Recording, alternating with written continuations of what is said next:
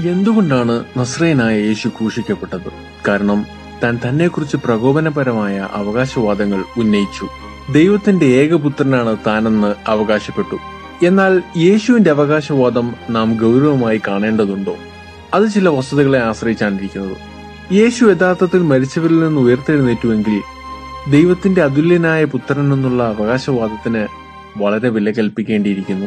മറിച്ച് പുനരുദ്ധാനം അഥവാ ഉയർത്തെഴുന്നേൽപ്പ് സംഭവിച്ചിട്ടില്ല എങ്കിൽ യേശുവിനെ ആകർഷണീയനായ എന്നാൽ ഒരു ദുരന്തമായി തീർന്ന മറ്റൊരു ചരിത്ര പുരുഷനായി തള്ളിക്കളയാം. യേശു മരിച്ചവരിൽ നിന്ന് ഉയർത്തെഴുന്നേറ്റുവോ? ഈ ചോദ്യം നാം പരിവേഷണം ചെയ്യുമ്പോൾ രണ്ട് ചോദ്യങ്ങൾക്കാണ് നാം ഉത്തരം കണ്ടെത്തേണ്ടത്. ഒന്ന് ചരിത്രത്തിൽ നാം മനസ്സിലാക്കുന്ന വസ്തുതകൾ എന്തൊക്കെയാണ്? രണ്ട് ഈ വസ്തുതകൾക്ക് ഏറ്റവും അനുയോജ്യമായ വിശദീകരണം എന്താണ്? വിശദീകരണം ആവശ്യമായ മൂന്ന് പ്രധാന ചരിത്ര വസ്തുതകളാണുള്ളത്.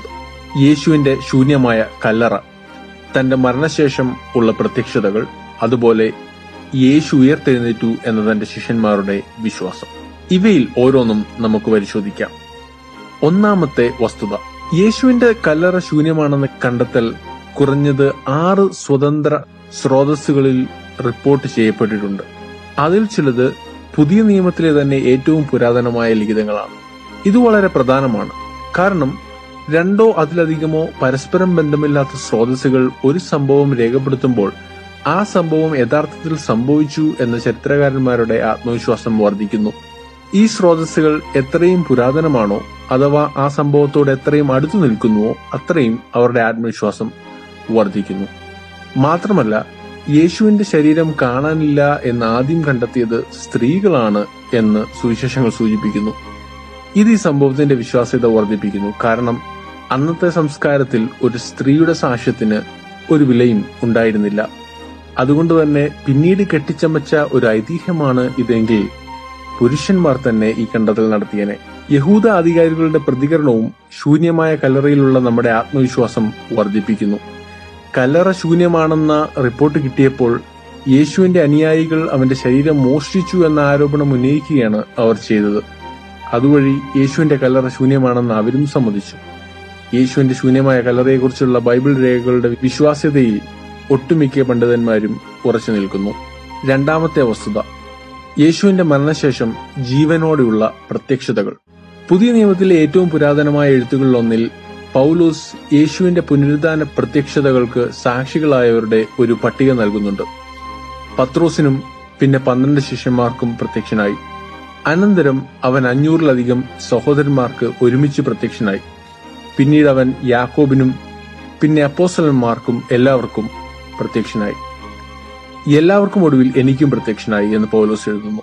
കൂടാതെ സുവിശേഷ വിവരണങ്ങളും യേശുവിന്റെ വിവിധ പുനരുദ്ധാന പ്രത്യക്ഷതകൾ സ്വതന്ത്രമായി സ്ഥിരീകരിക്കുന്നു. പൗലോസിന്റെ സാക്ഷ്യത്തിന്റെ അടിസ്ഥാനത്തിൽ മാത്രം യേശു തന്റെ മരണശേഷം തങ്ങൾക്ക് പ്രത്യക്ഷപ്പെട്ടതായി വിവിധ വ്യക്തികളും സമൂഹങ്ങളും അനുഭവിച്ചു എന്ന് എല്ലാ ചരിത്രകാരന്മാരും സമ്മതിക്കുന്നു.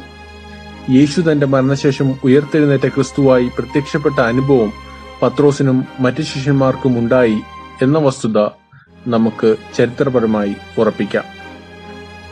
മൂന്നാമത്തെ വസ്തുത യേശുവിന്റെ ഉയർപ്പിൽ തന്റെ ശിഷ്യന്മാർക്കുണ്ടായ വിശ്വാസം. യേശുവിന്റെ ക്രൂശീകരണത്തിന് ശേഷം തന്റെ അനുയായികൾ വളരെ നിരാശയിലും തകർച്ചയിലുമായി. അവർ തങ്ങളുടെ ജീവനെ ഭയന്ന് ഒളിവിൽ കഴിഞ്ഞു. യഹൂദന്മാർ എന്ന നിലയിൽ ശത്രുക്കളാൽ വധിക്കപ്പെടുന്ന ഒരു മഷിഹായെ അവർക്ക് സങ്കല്പിക്കാൻ കഴിയുമായിരുന്നില്ല.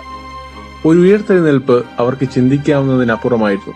യഹൂദന്മാർ വിശ്വസിച്ചിരുന്ന ഏക ഉയർത്തെഴുന്നേൽപ്പ് ലോകാവസാനത്തിന് ശേഷം ന്യായവിധി ദിവസം സാർവത്രികമായി സംഭവിക്കുന്ന ഉയർത്തെഴുന്നേൽപ്പ് ആയിരുന്നു. ചരിത്രത്തിൽ ഇതുപോലെ ഒരു ഒറ്റപ്പെട്ട സംഭവം നടക്കും എന്നവർ വിശ്വസിച്ചില്ല. മാത്രമല്ല യഹൂദ നിയമപ്രകാരം കുറ്റവാളി എന്ന നിലയിലുള്ള ക്രൂശീകരണം അർത്ഥമാക്കിയത് യേശു അക്ഷരാർത്ഥത്തിൽ ദൈവത്തിന്റെ ശാപത്തിന് വിധേയനാണ് എന്നായിരുന്നു. ഇങ്ങനെയൊക്കെ ആയിട്ടും ദൈവം യേശുവിനെ മരിച്ചവരുടെ ഇടയിൽ നിന്ന് ഉയർപ്പിച്ചു എന്ന് തന്റെ ശിഷ്യന്മാർ എങ്ങനെയോ പൊടുന്നനവെ ആത്മാർത്ഥമായി വിശ്വസിച്ചു തുടങ്ങി.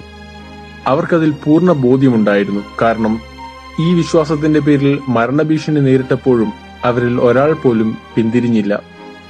ക്രിസ്ത്യാനികളെ വളരെ ഉപദ്രവിച്ചിരുന്ന പരീശനായ പൗലോസും പൊടുന്നനെ ഒരു ക്രിസ്ത്യാനിയായി മാറി.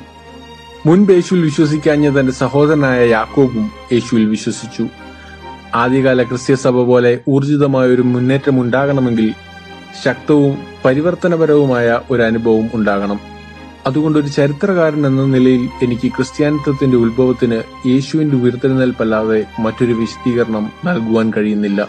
ഈ മൂന്ന് ചരിത്ര വസ്തുതകൾക്ക് മതിയായ ഒരു വിശദീകരണം ആവശ്യമാണ്. എങ്ങനെ നമുക്ക് ഇവ വിശദീകരിക്കാൻ കഴിയും? ചരിത്രത്തിലുടനീളം ഈ വസ്തുതകൾക്ക് ഗൂഢാലോചനാ സിദ്ധാന്തം യേശു യഥാർത്ഥത്തിൽ മരിച്ചില്ല എന്ന സിദ്ധാന്തം. ഹാലുസിനേഷൻ സിദ്ധാന്തം തുടങ്ങി വിവിധ സ്വാഭാവിക വിശദീകരണങ്ങൾ നൽകാൻ ശ്രമിച്ചിട്ടുണ്ട്. എന്നാൽ ഇവയെല്ലാം സമകാലിക പണ്ഡിതർ ഒറ്റക്കെട്ടായി നിരസിക്കുന്നു. ലളിതമായി പറഞ്ഞാൽ ഈ മൂന്ന് ചരിത്ര വസ്തുതകൾ വിശദീകരിക്കാൻ ന്യായമായൊരു സ്വാഭാവിക വിശദീകരണം ഇല്ല. യഥാർത്ഥ ദൃസാക്ഷികൾ തരുന്ന വിശദീകരണം യേശുവിനെ ദൈവം മരിച്ചവരിൽ നിന്ന് ഉയർപ്പിച്ചു എന്നതാണ്. ദൈവം ഉണ്ട് എന്നതിനൊരു സാധ്യതയെങ്കിലും ഉണ്ടെങ്കിൽ ഈ വിശദീകരണം നമുക്ക് തള്ളിക്കളയാനാവില്ല. കാരണം ദൈവത്തിന് ഈ പ്രപഞ്ചം മുഴുവൻ സൃഷ്ടിക്കാൻ കഴിയുമെങ്കിൽ ഒരു ഉയർപ്പ് എത്ര നിസ്സാരം.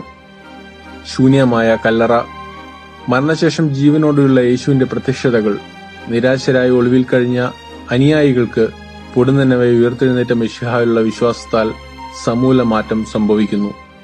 ഇവ സ്വതന്ത്രമായി സ്ഥിരീകരിക്കപ്പെട്ട ചരിത്ര വസ്തുതകളാണ് നിങ്ങൾ ഇവ എങ്ങനെ വിശദീകരിക്കും?